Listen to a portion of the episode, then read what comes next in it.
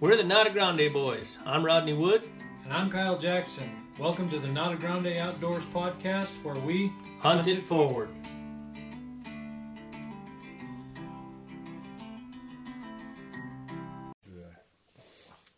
The normal flow of things. The normal flow of things. Welcome to the Nata Grande Outdoors Podcast. .com So that's you know those ridiculous jingles, like let's say what's ridiculousness? Yeah. You know, they got the little clip at the end where it does. Mm-hmm. Anyways. Yeah, it's the production company. Yeah. Ours is gonna be him in one of his bloopers that his wife posted on Instagram. Yeah. So there I was. Goes. Yeah, we do these videos like every Monday or every other or every third Monday. Lately it has been. Depending on our time. We do these little videos and we call them hits and misses. And just little clips, tips, or funny stuff, whatever.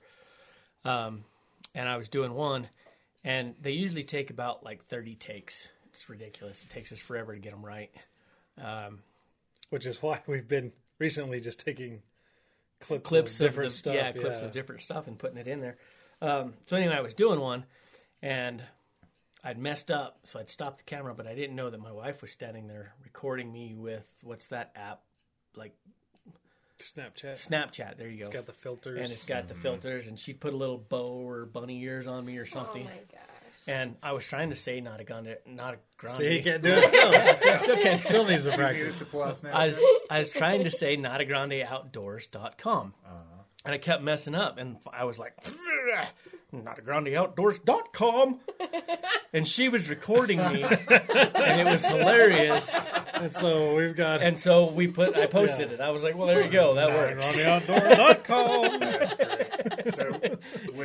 So with those jingles, I recently heard that short jingles are a really good way to get rid of an earworm, right? So the idea is that you're repeating a jingle or you're repeating a song that's so short it doesn't really loop back. So instead of like multiple bars that will loop back on each other, like I don't know, by Menon, right? Like it's like it's short, it's quick, it's done, and it'll clear your head of earworms. All right. We can cure earworms, Kyle. Yeah. Rodney, way to go. We just finished up a pretty awesome hunt. Hunt It Forward, Part 2. Well, and we can't really call it that because we had a podcast called that. We did. But Year 2 of Hunt It Forward. Hunt It Forward 2.0. 2.0, yeah. That's there we go. That's what you've been calling it. There we go. With Ryan and Shay. Welcome. Thank you. Yep. Thanks. First, yeah. I mean, where do you go from there? Let them tell us their impressions. Right. Yeah. What? Shay? Well, it was not as nerve-wracking as I thought it was going to be, but when you put your crosshairs on an antelope, then you see how much you're really shaking. That you do. And even though you know... the man standing over your shoulder telling you what to do by pull, you still just pull it really fast. Lots of practice. Yeah. Lots of practice. Gonna practice that slow breathing and slow pulling for next time. Yeah. Ryan?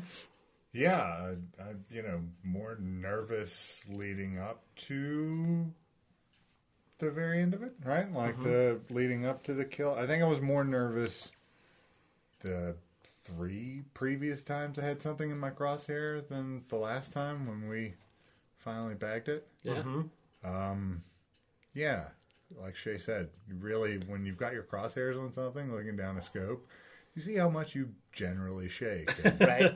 Yeah. Even though you've got it on a steady... right. Your elbows are steady. Yeah, the gun's everything's steadied, and somehow it still moves around like a snake. There's a lot of emotions going on right there. Yeah, it's hard to. They tease me because I go into tornado mode. I go. You used to. You've gotten a lot better. I've gotten a lot better. But so just to remind us, Shay has never hunted big game before. Ever. And Ryan hunted some when you were younger, but it's been how many years? Like 12 to 15, that range. 12 to 15. Yeah. And even when you did hunt, you might not have had the greatest of... I don't think I've ever killed anything before today, aside from maybe a couple squirrels. Okay. Nice. Yeah. Cool. So, significant size change. This was really cool for us because we started Hunt It Forward last year to do just this, to take people who... I guess grown adult people hunting outside of the kid realm. I don't know if I'd go with adult, but we'll go with taking people who own their own time and have a disposable income. Yeah, okay. We take them hunting. Anyways, our first two were really cool. Adrian and Emily, had a great time with them. Shay and Ryan, especially Ryan, has kind of filled one of the target audiences that we really wanted to touch. Mm-hmm. Not to say that Shay hasn't. She does. She fits right in where we want. But Ryan hadn't been hunting in several years, 12, 15 years. And getting that, it's kind of a part of that R3 program. Yeah, exactly. Recruitment, retention, and reactivation. Getting that reactivation is really pretty neat. Mm-hmm. I think so. Yeah, exactly. And so last year we recruited two. This year we retained them by putting them in, and they went elk hunting this year. Yep. Mm-hmm. And then we recruited some more and reactivated one. Yeah. So R3 to success. Pretty cool. Very cool. Very cool. So let's get into the hunt a little bit. A couple of questions. More for. Really, me and Kyle's knowledge going forward. Really, how was it, Shay, going first? Because we put you out there first. We all hunted together as a group. We didn't split you up and go separately because we wanted everybody to experience everything. So we all hunt together. Actually, got a bonus one in there too. Michelle came with us, so that was pretty neat. We did. We got her. So she wasn't, I guess, an official Hunt It Forward, but she fit the Hunt It Forward. She's an honorary Hunt It Forward, Forward member. Exactly. So she hadn't hunted either, so she got to go with us. She actually had an elk tag just in case we saw one. Yep. But Shay, and I thought about this, and I think of these things as we go. Like, I had you go first, and Ryan will be able to speak to this a little bit too. Mm-hmm. But how was it going first rather than did that work for you, or would it have been better to, like, have you go second so you can witness everything first and then go? Or is it good to just rip that Band-Aid off? For someone who really didn't know what to expect, I thought I was going to cry like a baby and sob and then throw up while we did the processing. So I thought it was better to go first for someone who was a little bit apprehensive. Good. Now that I've done it, I would have been fine. Either way. But I was nervous, so I was kind of glad that you had me go first. But it was, so either first or second going forward, I think. There you go. I think it doesn't really make it, to speak to your point there, I think it's really important just that it doesn't really matter to go first. As far as the process goes, witnessing it and going through it is going to be pretty much the same whether you're first or second, because we were all sitting there and we all kind of, with Shay's antelope, we helped gut, we helped do skinning, do all that stuff. But as far as the stalking and pulling the trigger, I don't think that actually witnessing something really is going to teach you all that much other than a few little things, but so that's why we mentor. And the main reason I asked that is, so I think back to we learn from experiences, right? Yeah. I think back to my bull riding days. I liked to go first. I didn't want to be the last guy out and know what score I had to beat or anything like that. Watch somebody get injured or anything like that. I liked to be the first man out and know that the only person at that time that I had to beat was me. Yeah. So. That's where I come up with the question at. Just kind of from my own experience. No, I think it's a valid question. But the nice thing about hunting is that each stock is unique, and so it's not. And it is with bull riding too. Well, it's not. But I don't think I'm getting to the stock. But like, if Ryan goes first and he goes out there and he drops one first shot, yeah, the pressure. It's not about whether the stock's the same or different. But that could have, Shay could have just as easily done that. And absolutely. that's the next question. Yeah. So did that kind of? Do you think that could have changed things for you, or is it just? No, doesn't matter. I think it worked, the idea that Shay went first because she was kind of the first of the two of us involved really kind of made it a quick and easy decision as to who goes when, right? Yeah, I really like that. I didn't feel like I was who wants to go first? Out. Right, yeah. It was already decided. No, we don't really know each other, aside from like a quick rock, paper, scissors, like what are you going to do, right? So it works well. Believe it or not, it's an important part of hunting. Sure. If you're hunting with buddies or groups or anything, it's important to know who's shooting first. Sure. Yeah. Oh, yeah. Because you don't want to get out there and somebody... And deed on me. And somebody take what was going to be your shot. There's a lot of different factors that play in there. Who's going to be there for the full hunt, mm-hmm. like we talked about with the antelope hunt. Our main goal this morning was to get you an antelope. Mm-hmm. Mm-hmm. If we happen to be able to get an elk as well for Michelle, great. Sure. But she has 3 more days. Yeah, you don't. Yeah. So it was more. It was more of an emphasis on making sure you get your antelope, because she has more time. So those things go into play. Shay, walk us through your antelope. Details.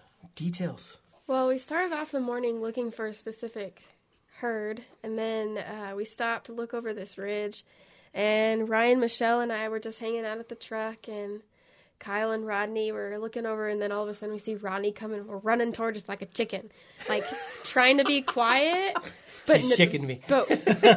but knowing we could tell, okay, we gotta go. So I grabbed my gun, and it was really early, and the snow was still pretty thick, so it was very difficult to be quiet, and we had to army crawl about 20, 30 feet, maybe? So Kyle's going to back you up. I am going to back you up. You started about halfway through the story. Always happens. No, that's all right. You have to learn how to tell a story whenever you're doing this. No. We're going to start when we very first saw those antelope. Yeah. Oh. So we came in hunting private property. We came into the property from the east, and we talked to you guys all about that stuff, about having that sun at your back and stuff like that. And we drove actually for a good ways before we actually saw anything. Mm-hmm. It took us a while. And ended up seeing a little herd off in the distance, and they were moving. And actually thought that they were going to go a different way than they did. So we got out of the truck and started to make a stalk. And they ended up not going where we thought they were going to, which happens all the time. Welcome to hunting. And so we jumped back in the truck, and... they'd kind of gone over this little ridge, and so we moved closer, cut some of that distance with the pickup, but then we had to figure out where they were again. That's where we got to Shay's part of the story, where you and I had gone to look over the ridge to kind of locate them. Yeah, and it's funny to hear her say that, because that happened last year. It did. Me and you had got out and walked up to peek over the ridge, and then we saw all these antelope, and we turned around, and we were all ducking down and... apparently hopping like chickens back to the truck. Well, and I remember... and Adrian and Emily were like, okay, they see something, because they're coming back all funny. What I remember was you went over to peek over the ridge, and I was sitting in the truck with Adrian and Emily, and he peeked over the ridge, and he turned around, and he started to kind of hurry back to the truck, and this is the kind of the benefit of having hunting buddies. You kind of figure out their mannerisms. And as soon as he started to come back to the truck, I said, oh, he found him. And they go, how do you know? I said, I can just tell. And he came back to the truck, and we knew they were. So, kind of same thing. Running like a chicken. Right. Yeah. Well, because you're trying to be quiet, but you're trying to be fast at the same time, and it's difficult, especially when you're crunching on snow. It's putting a great mental image right now in my mind, running like a chicken. You'd never think of it like that, but it's like, you kind of look like a chicken. You're bent over and hunched over and running. All right, so proceed, Shay. So we had to army crawl you know, a good quite ways. Looked at the antelope, decided which one we wanted to shoot at. I missed my first two shots. Super nervous. I just needed to take a breath and take a second. What was going through your head before you took those shots? I think I was trying to hurry because I didn't want to lose him. Mm-hmm. Especially after missing the first shot. I was like, dang it, I got to get another one before I lose them all. Well, the third shot, we heard the whop that Ryan and I both experienced this hunt. And I hit her in one of the right rear. I think the right rear leg is where I hit her. Left rear. Left rear. Yeah, but she was facing from left to right, and the first two shots were clean misses. You could see the snow kick up behind her, and so she just kind of ran a little ways. And then I actually only heard a little bit of a whop. Yeah.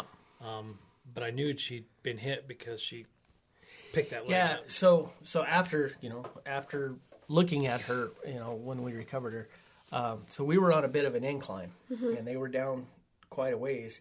And so where the bullet went in, you hit her not too high on that left back quarter, but it went in and it actually came out and then back into her other leg. So it didn't like pierce her body cavity. It just went into the leg, out and into the other leg, and it didn't really do any damage to the right side of the right side, but you hit an artery, and that's what slowed her down. Continue. So we knew we hit her, but then we saw the whole herd running away, and we didn't realize that she kind of stopped and kind of stuck where she was at. So here we are chasing the rest of the herd, and they're way far away, and Ronnie thinks, the one in the back looks like he's limping, but we look, and, she really wasn't limping at all. So we go, let's go look for blood. And Kyle goes, there she is. She wasn't limping. You couldn't see any blood on her. And I knew you'd hit that back leg. But she wasn't limping. She didn't have any blood on her. And really what kind of, I think what our saving grace was, is they were out there probably 300 yards. And that was a pretty good poke for you. You hadn't practiced out that far. Mm-mm. Yeah. And so not being confident in that shot, we decided, okay, we'll let them go. We know where they're headed. We'll go look for blood. Yeah. Mm-hmm.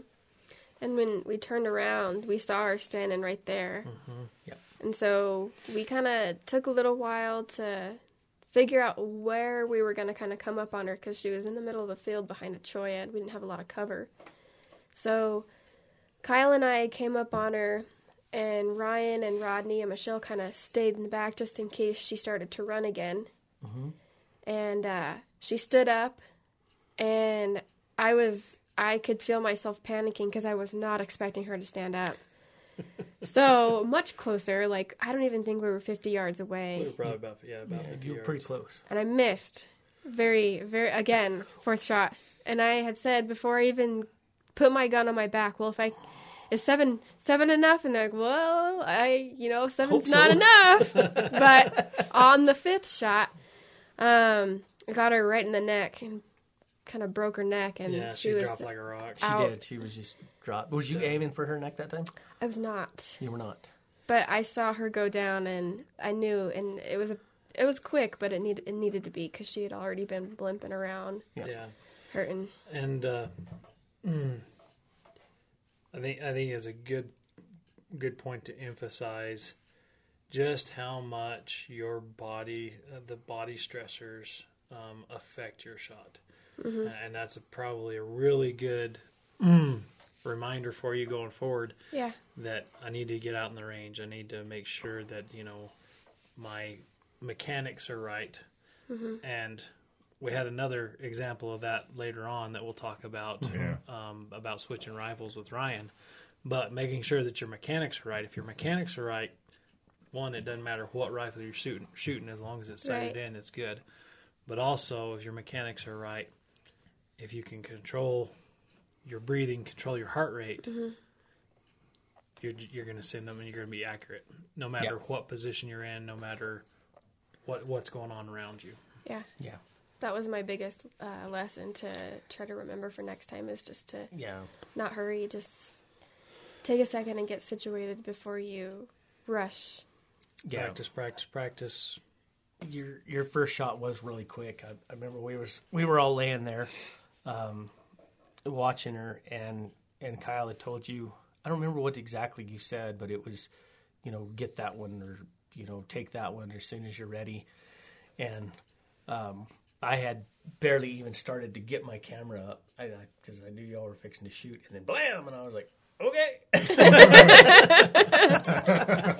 So he said, take that one, and you went at it. That's for sure. It was quick. Yeah. And that's, we had a podcast with Maggie about her whitetail. Mm-hmm. And I was sitting there in her ear telling her, squeeze, squeeze, squeeze, squeeze, squeeze, squeeze, squeeze. And she never even heard it. And I did the same to both of you at different points in this experience. But I think at times you heard it, at other times you probably didn't. If you did it when I took my amp, I don't remember hearing that at all. I did say it. Yeah. You block all that stuff out, man. You become so focused. Yeah. Everything else just disappears. Yeah. Yeah. And it's pretty intense. And I wish I could think back to my first animals. I remember, particularly our first elk. I remember that, but I don't remember all of the emotions of when I was sitting there, and it's kind of two different deals. We got up there, got set up, and waited for them to come in, and with ours, now yours was a little different, Ryan, but Shay, yours was, we're going to get them. Right. We're making a fast stalk. We're not, they're moving and we're trying to intercept them kind of thing. They're just eating. Yeah, it's pretty much, get after it. So, what else? Yeah. So she dropped her, and then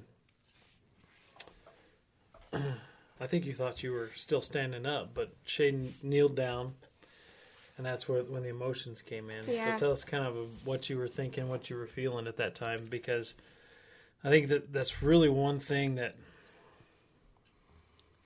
I want new hunters to understand. There's a ton of emotion involved. Mm-hmm.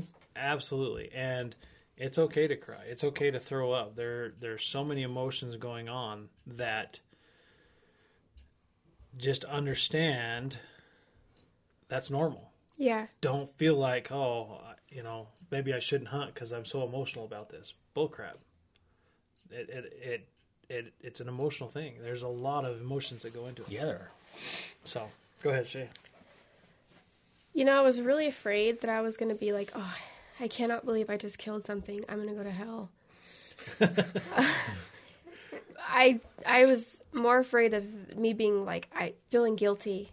But mm-hmm. I think I felt so relieved that, because I knew she was hurting. Mm-hmm. After I shot the fourth one, she just stood there. It was almost like she was ready. Yeah. Mm-hmm. And it was just nice to help her, she wasn't hurting anymore, and it was a much quicker kill than, I don't know. It was just, it's hard to put to words what you really do feel after that you got her. Yeah. And it just, I'm an emotional person. My first reaction to many emotions is to cry. Yeah. And it wasn't sobby. It was just almost like tears of joy. It was good. Yeah. And that doesn't really go away. Yeah, no, I'll probably cry every time. But it wasn't the type of tears I thought I was gonna be shedding. And those emotions and those feelings, that's pretty much who you're gonna be as a hunter. I've felt almost the exact same way every time I've taken an animal. Fortunately, I've been, I've always been with good friends and family when I do, and that to me is what makes it. I've taken. One or two animals by myself. And I just don't it's like not the it. Same. It's not the same. I like my hunting buddies. I'm not a lone hunter.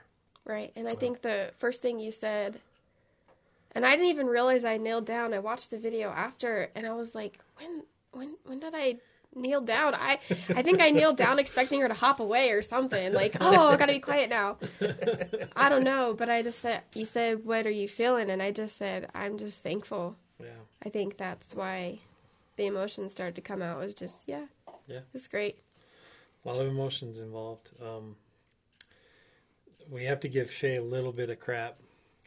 Oh, no. She was very hesitant to get her hands dirty. Very. Very. But once I touched it, it was not bad. I know. At one point during the process, she turned to me and said, "I'm not doing that." Yeah. Yeah. And I said, yeah, you are. But before we get to that, let's go ahead and let's move on to Ryan's hunt. Okay. And then we'll come back to the processing of both of them. Yeah.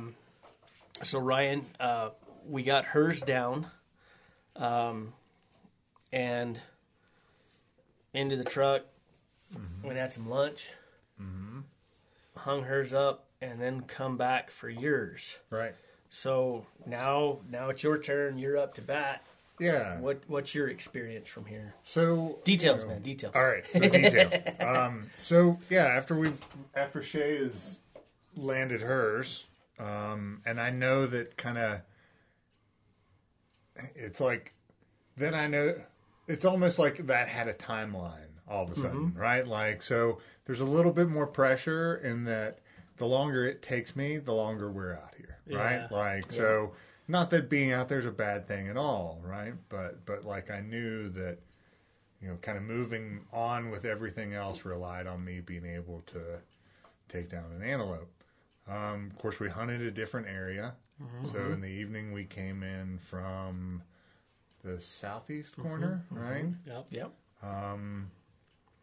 And as we made the loop, you know, west and then back north, we didn't really see. I don't remember seeing much on the way west and north. Well, we saw them, but they were way down there by the mm-hmm. power line. Yeah, we spotted a really big. No way to get to them. They were. Yeah. Yeah.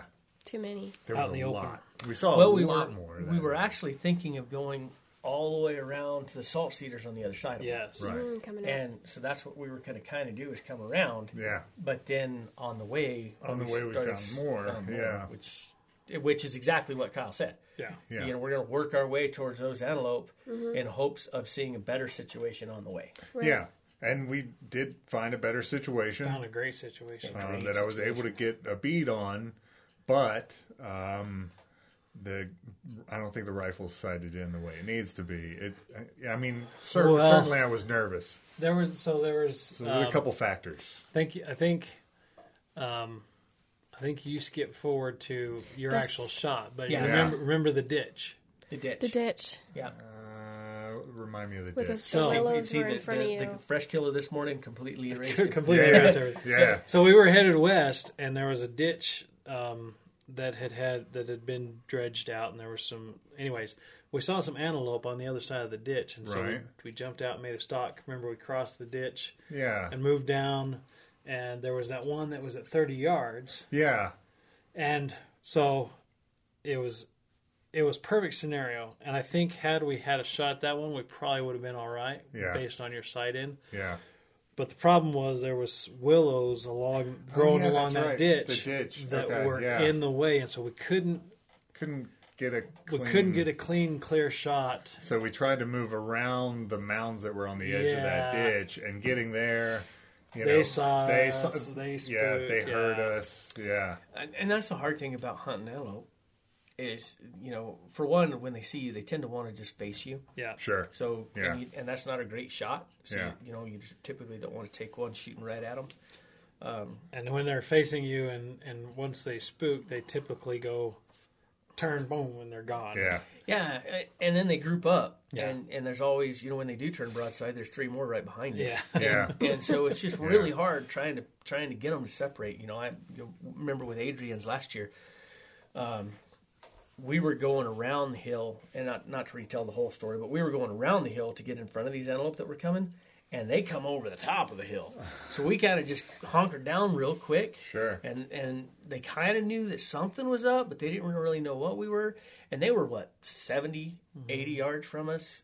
And we were there for 20 minutes. Yeah. And they were just, kind of moving back and forth, looking at us, stamping their feet, blowing at us. But we never could get one to separate. It took 20 minutes before one finally kind of separated and we was able to get her a shot. Yeah. Just crazy how that happens. They group up and you can't, And it's hard for I'm assuming y'all, because we're in your ear trying to tell you, okay, look at this one. Okay, now look at this one. Okay, now look at this one. Yeah. And we go, depending on which way they're going. Sure. Okay, look at the left side because it's the lead doe. No, never mind. They're getting too grouped up there. Look at the end of it on the right side. And we're looking, a trail doe, and then she moves up. Yeah, we're looking at this through two eyes, picture, and y'all got a scope, and y'all are like, wait, which? Yeah. So, and we're trying to make sure that y'all aren't shooting something you're not supposed to be, so it gets tricky. Yeah. But I think, you know, by the end of it, we've kind of figured out the language. Yeah. I think we were able to, because, you know, at the very end, you and I were, it was pretty clear which one you were talking about to me. But yeah, so the ditch, and then shortly thereafter found another group near bison. Yep, we're down in the flats, and these ones, the ones on the ditch were a great opportunity, except for the willows. Yeah, that's always the hard part about antelope is getting to them. Yeah, if you can find a terrain feature, that's what you generally want. So we found these ones out in the flat. We knew they were moving kind of from west to east, and the nice thing about it was that there was a draw that worked up towards them and a little dirt pond, and so that's what we did. We kind of jumped in there and went up that draw to get towards them. Well, like Shay said, in the morning the snow's crunchy. It warms up during the day. It gets really muddy. Yeah. But the snow's softer, and so you know.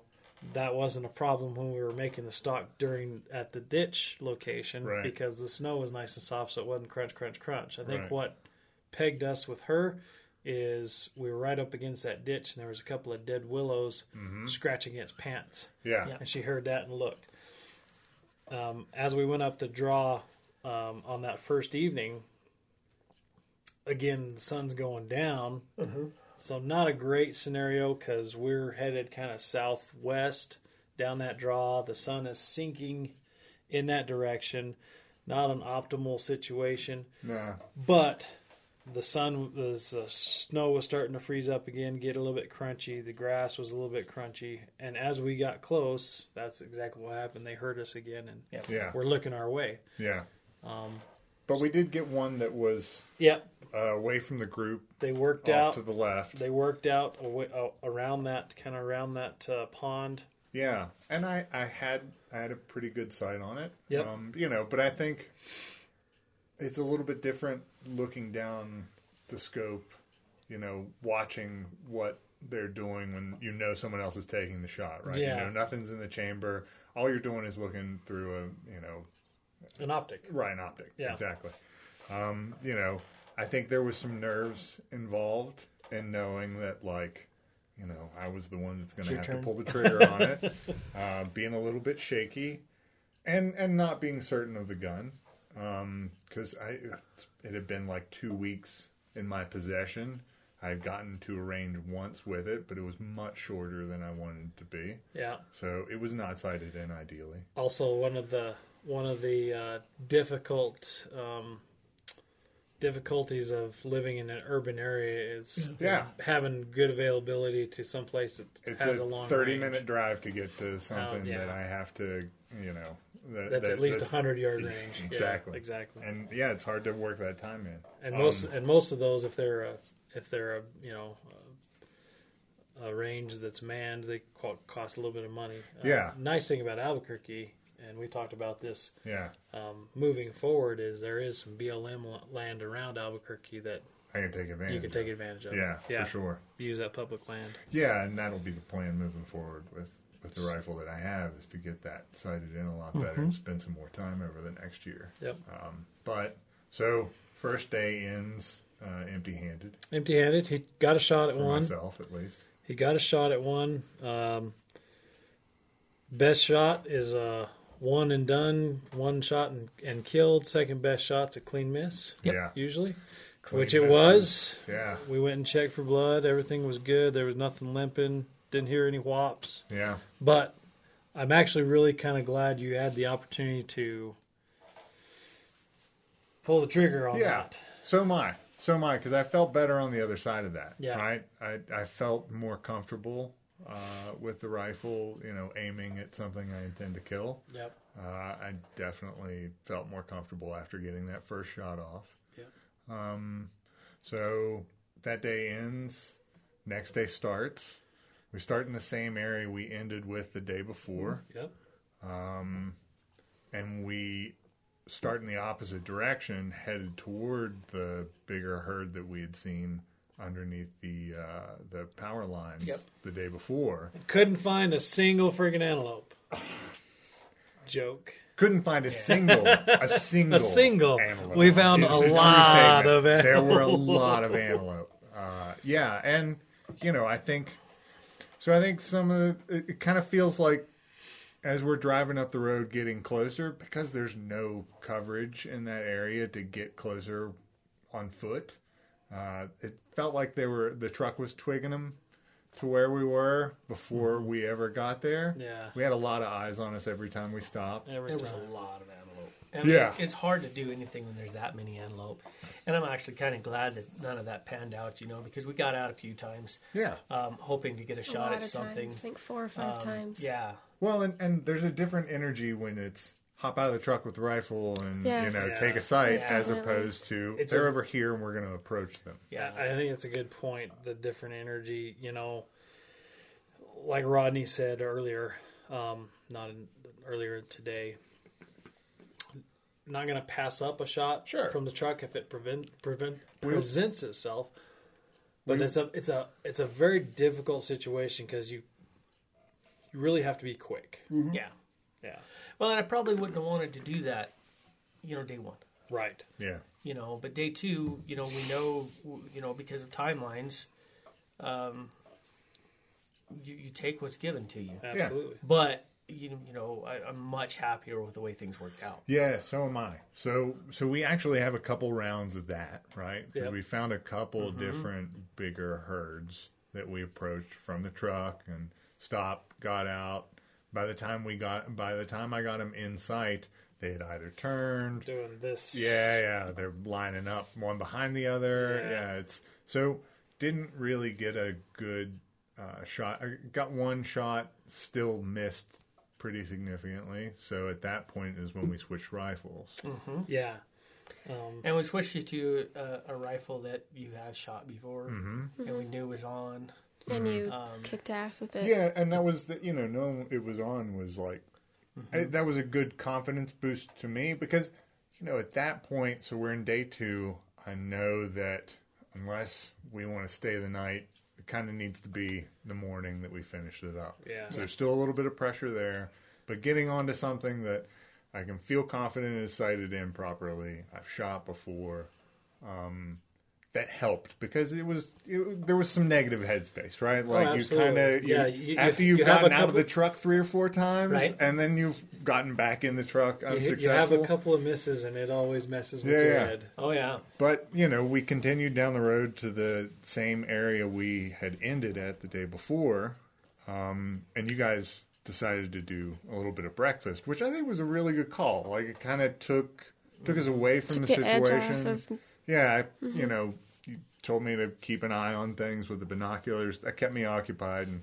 pacing a little bit and, you know, work out some of the nervous energy. Mm-hmm. And by the time we were done, to the southwest of us, we had spotted another herd that had, for the majority of breakfast, had pretty much stayed where they were when we parked the truck. So we decided to follow the drainage over towards them because there was a fair amount of salt cedar. It was deep. It was like 6 feet deep. Oh, yeah. I mean, that was... You and I could stand up and it was still above our heads. Yeah. It was a good drainage that I didn't actually know was there. Drainage we worked up... We didn't know it went that far. Yeah. Right. Yeah, we could see it, but we didn't know exactly where it went for sure. Because it definitely was that area where as you look across the ground, it disappears into the terrain with everything else. Yeah. So as we were following it and getting a little bit closer, you know, realized how close we could actually get to them. Then you and I cut down a leg of it while everybody else stayed behind, which I think, so that's another point that I was going to bring up earlier is that, you know, it's nice to have everybody there as you're moving in, kind of moving towards a herd and getting ready. But I like that Like when Shay got hers, you broke off with Shay, and the rest of us stayed back. So it kind of becomes your situation, right? Nobody else is around at that point. It's whoever's talking to you while the gun's in your hand, and that's about it. So it becomes a little bit more personal. Plus, it cuts down on the noise of the people moving towards them. Yeah, that's a big one. That's the main reason we do it. Yeah, and that was exactly what me and Kyle talked about. You know, we was at that one point, and we were watching them, trying to see where they're going to go, what they're going to do, and we had this little group that kind of started breaking off to the left, and that me and Kyle discussed it and decided, you know, that you and him would go around and up that other finger, and it would put you in a much better position than where we were at. Mm-hmm. But it left us in a great position to view, to watch everything that's going on. So I think that's it's interesting to as you continue this journey of hunting going forward, and hopefully get your own hunting buddies and things like that. Learning to read kind of what you think the animals are going to do. Mm-hmm. It takes a lot of practice, but you know, we made it look easy because we looked at them and said, "Oh, they're probably going to move this way," because they. It really is. It takes 9 times out of 10 they're not going to do what we think they're going to do. Well, you know, and you and I had gone into that section, the section earlier when we gotten out of the truck, thinking, you know, we're following a herd that was moving west, thinking that they were going to actually potentially curve north. Well, that one group in front of them had. Yeah, and that's what I watched, and so that was my thinking then, and that's what you do. You play your odds each time, and like I said, 9 times out of 10 it's not going to work, but it's that one time that it does that you're looking for. Yeah, and you know, back to when Kyle and I got into position, you know, we had a buck that was watching us, a handful of doe that were watching us.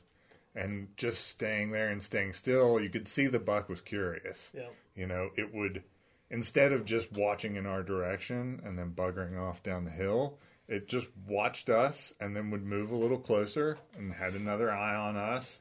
And it's like the does were following suit, right? Like you'd see a couple start paying attention, looking in that direction. If he moved a little bit, not too long after, they would move a little bit forward.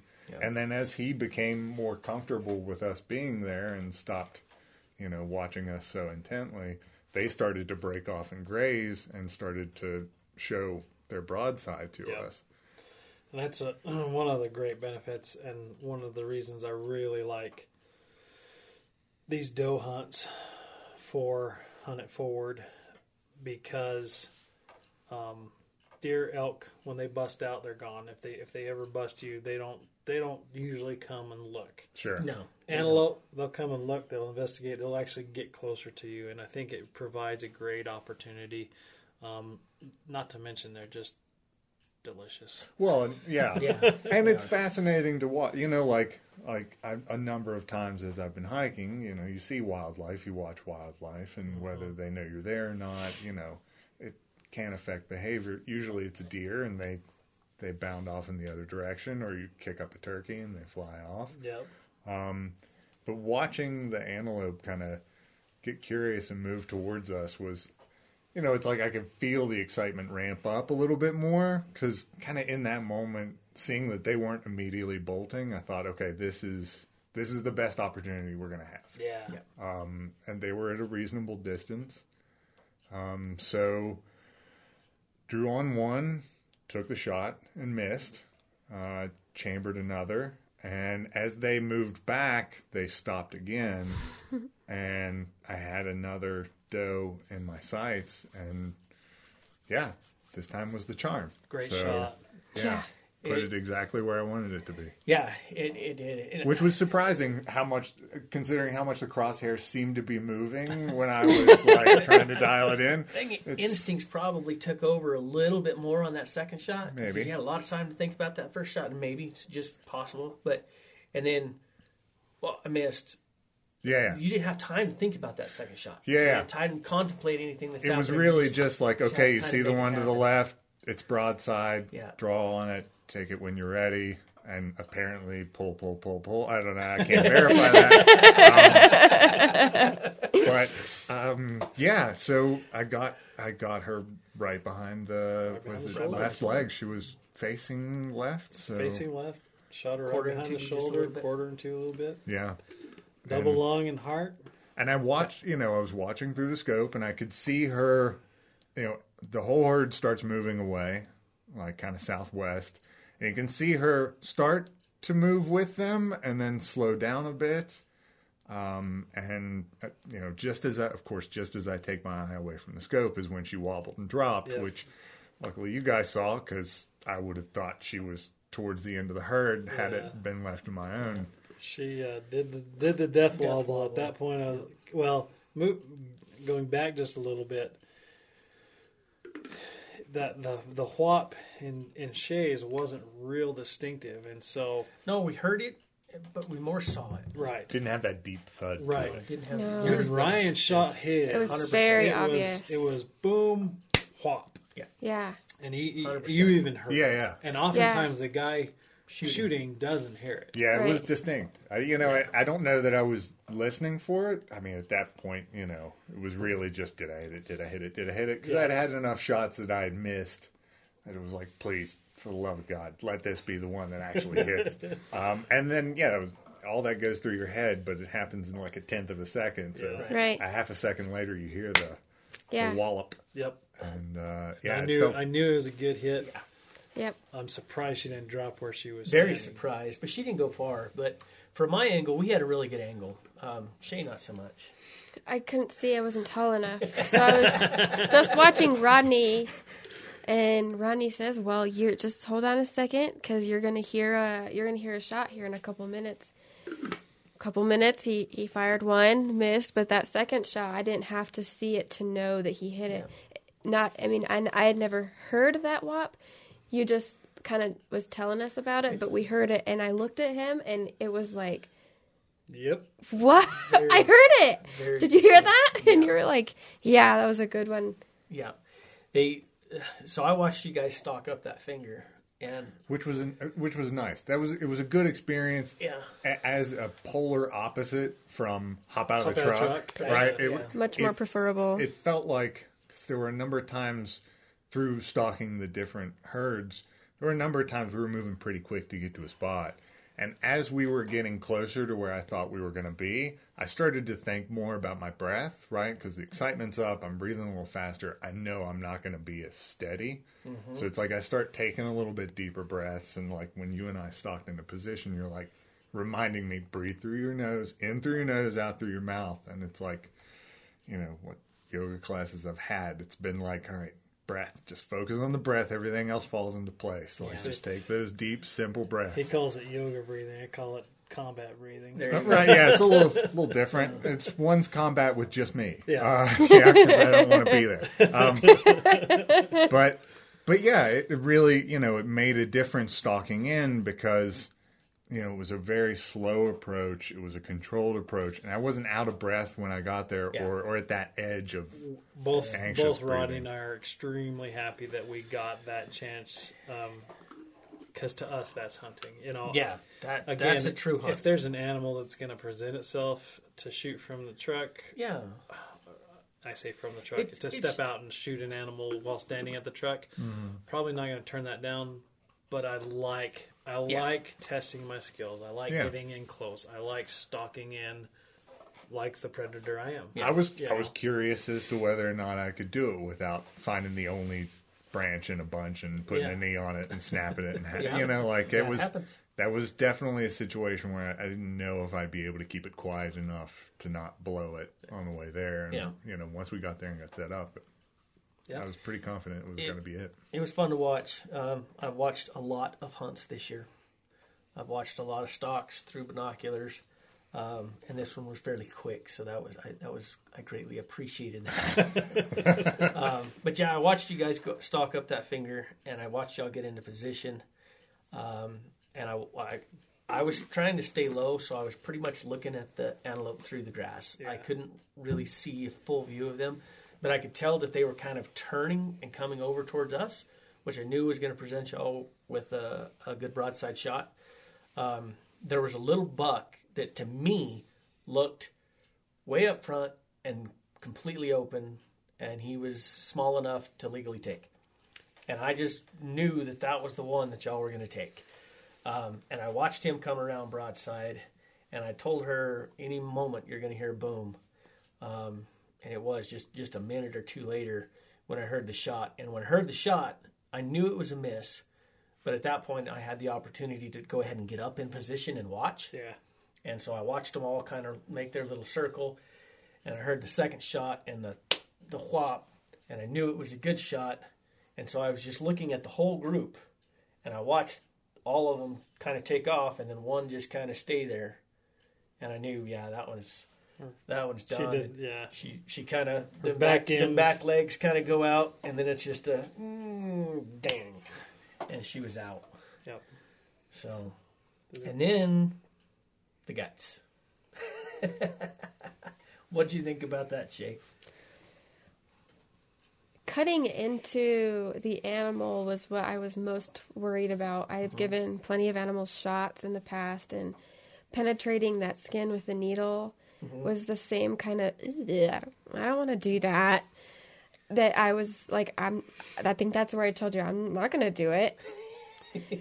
Then Kyle got the sternum opened. We were tasked to pull the intestines out, push them back. Before that, so you were like, oh, I don't want to get my hand, I don't want to touch. And I had the sternum open. I just had her come and touch it. Yeah. I think it's important that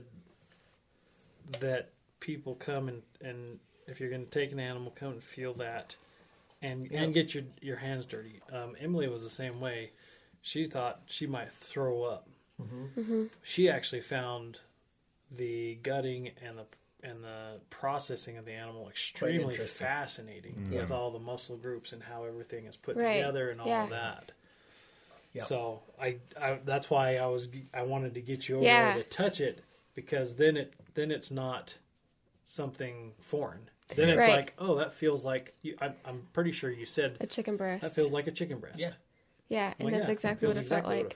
Yeah, and when it's not too foreign. It's what we deal with every day. Yeah.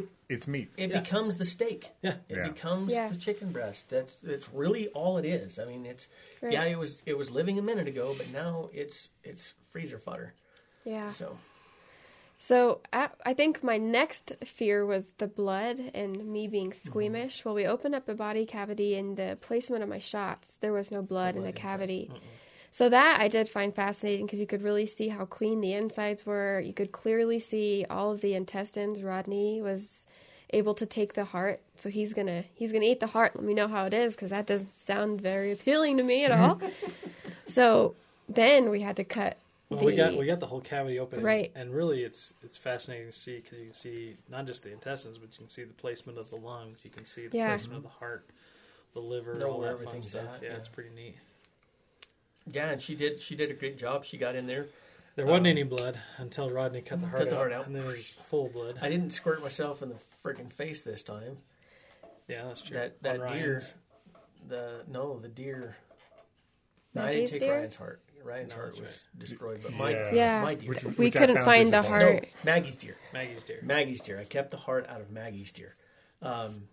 And we were gutting it in that field, and it was dark, and it was at night, and I had the heart, and I was kind of pulling on it, so I was kind of squeezing it a little bit, and I cut that artery, and it right in my face.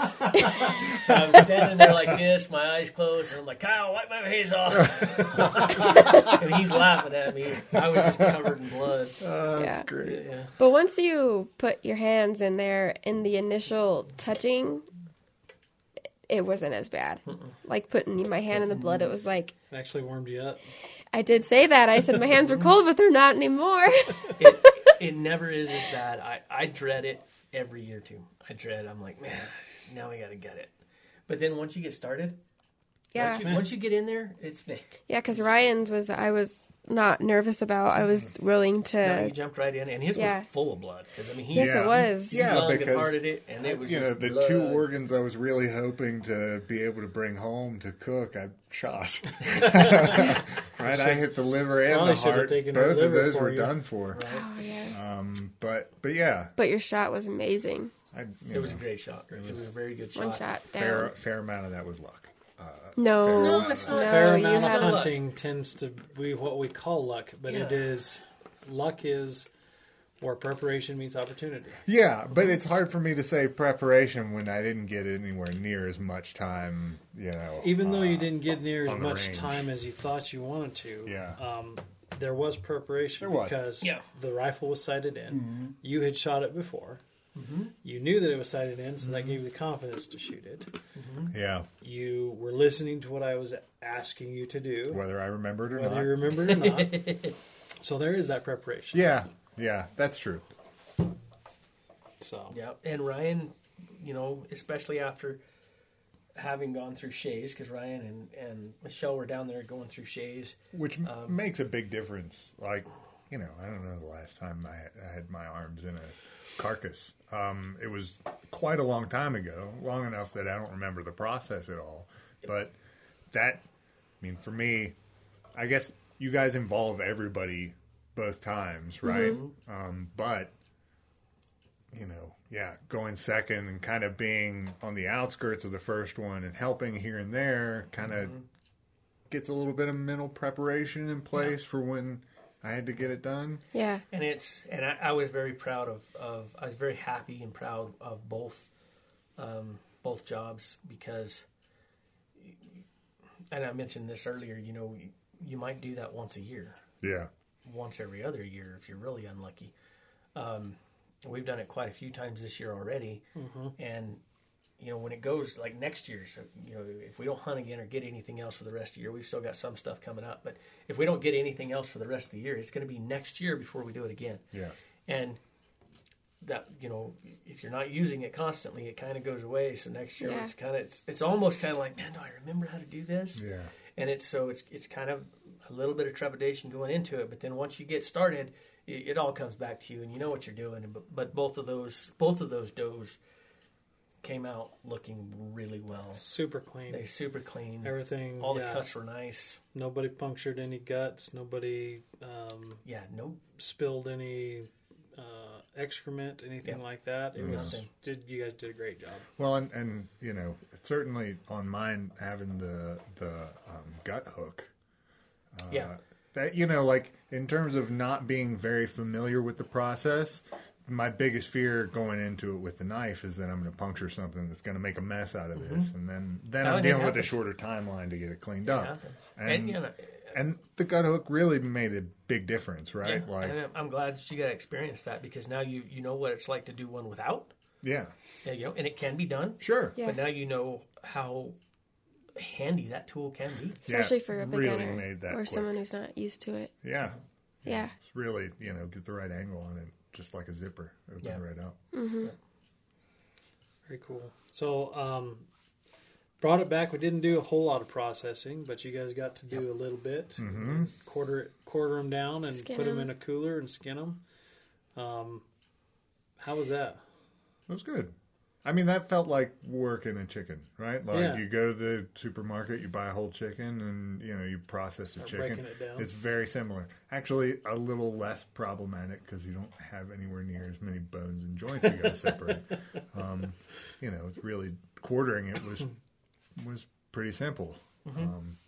But you know, that was a part that I was excited to do anyway, right? Like, just it really is. Once you get down to that part, I really enjoy that part myself. It's just, like you were talking about with Emily, I find it really fascinating how those muscle groups go together, particularly the front shoulders of an animal, how they're not attached to anything. That's what it is with all of them? It amazes me. Yeah.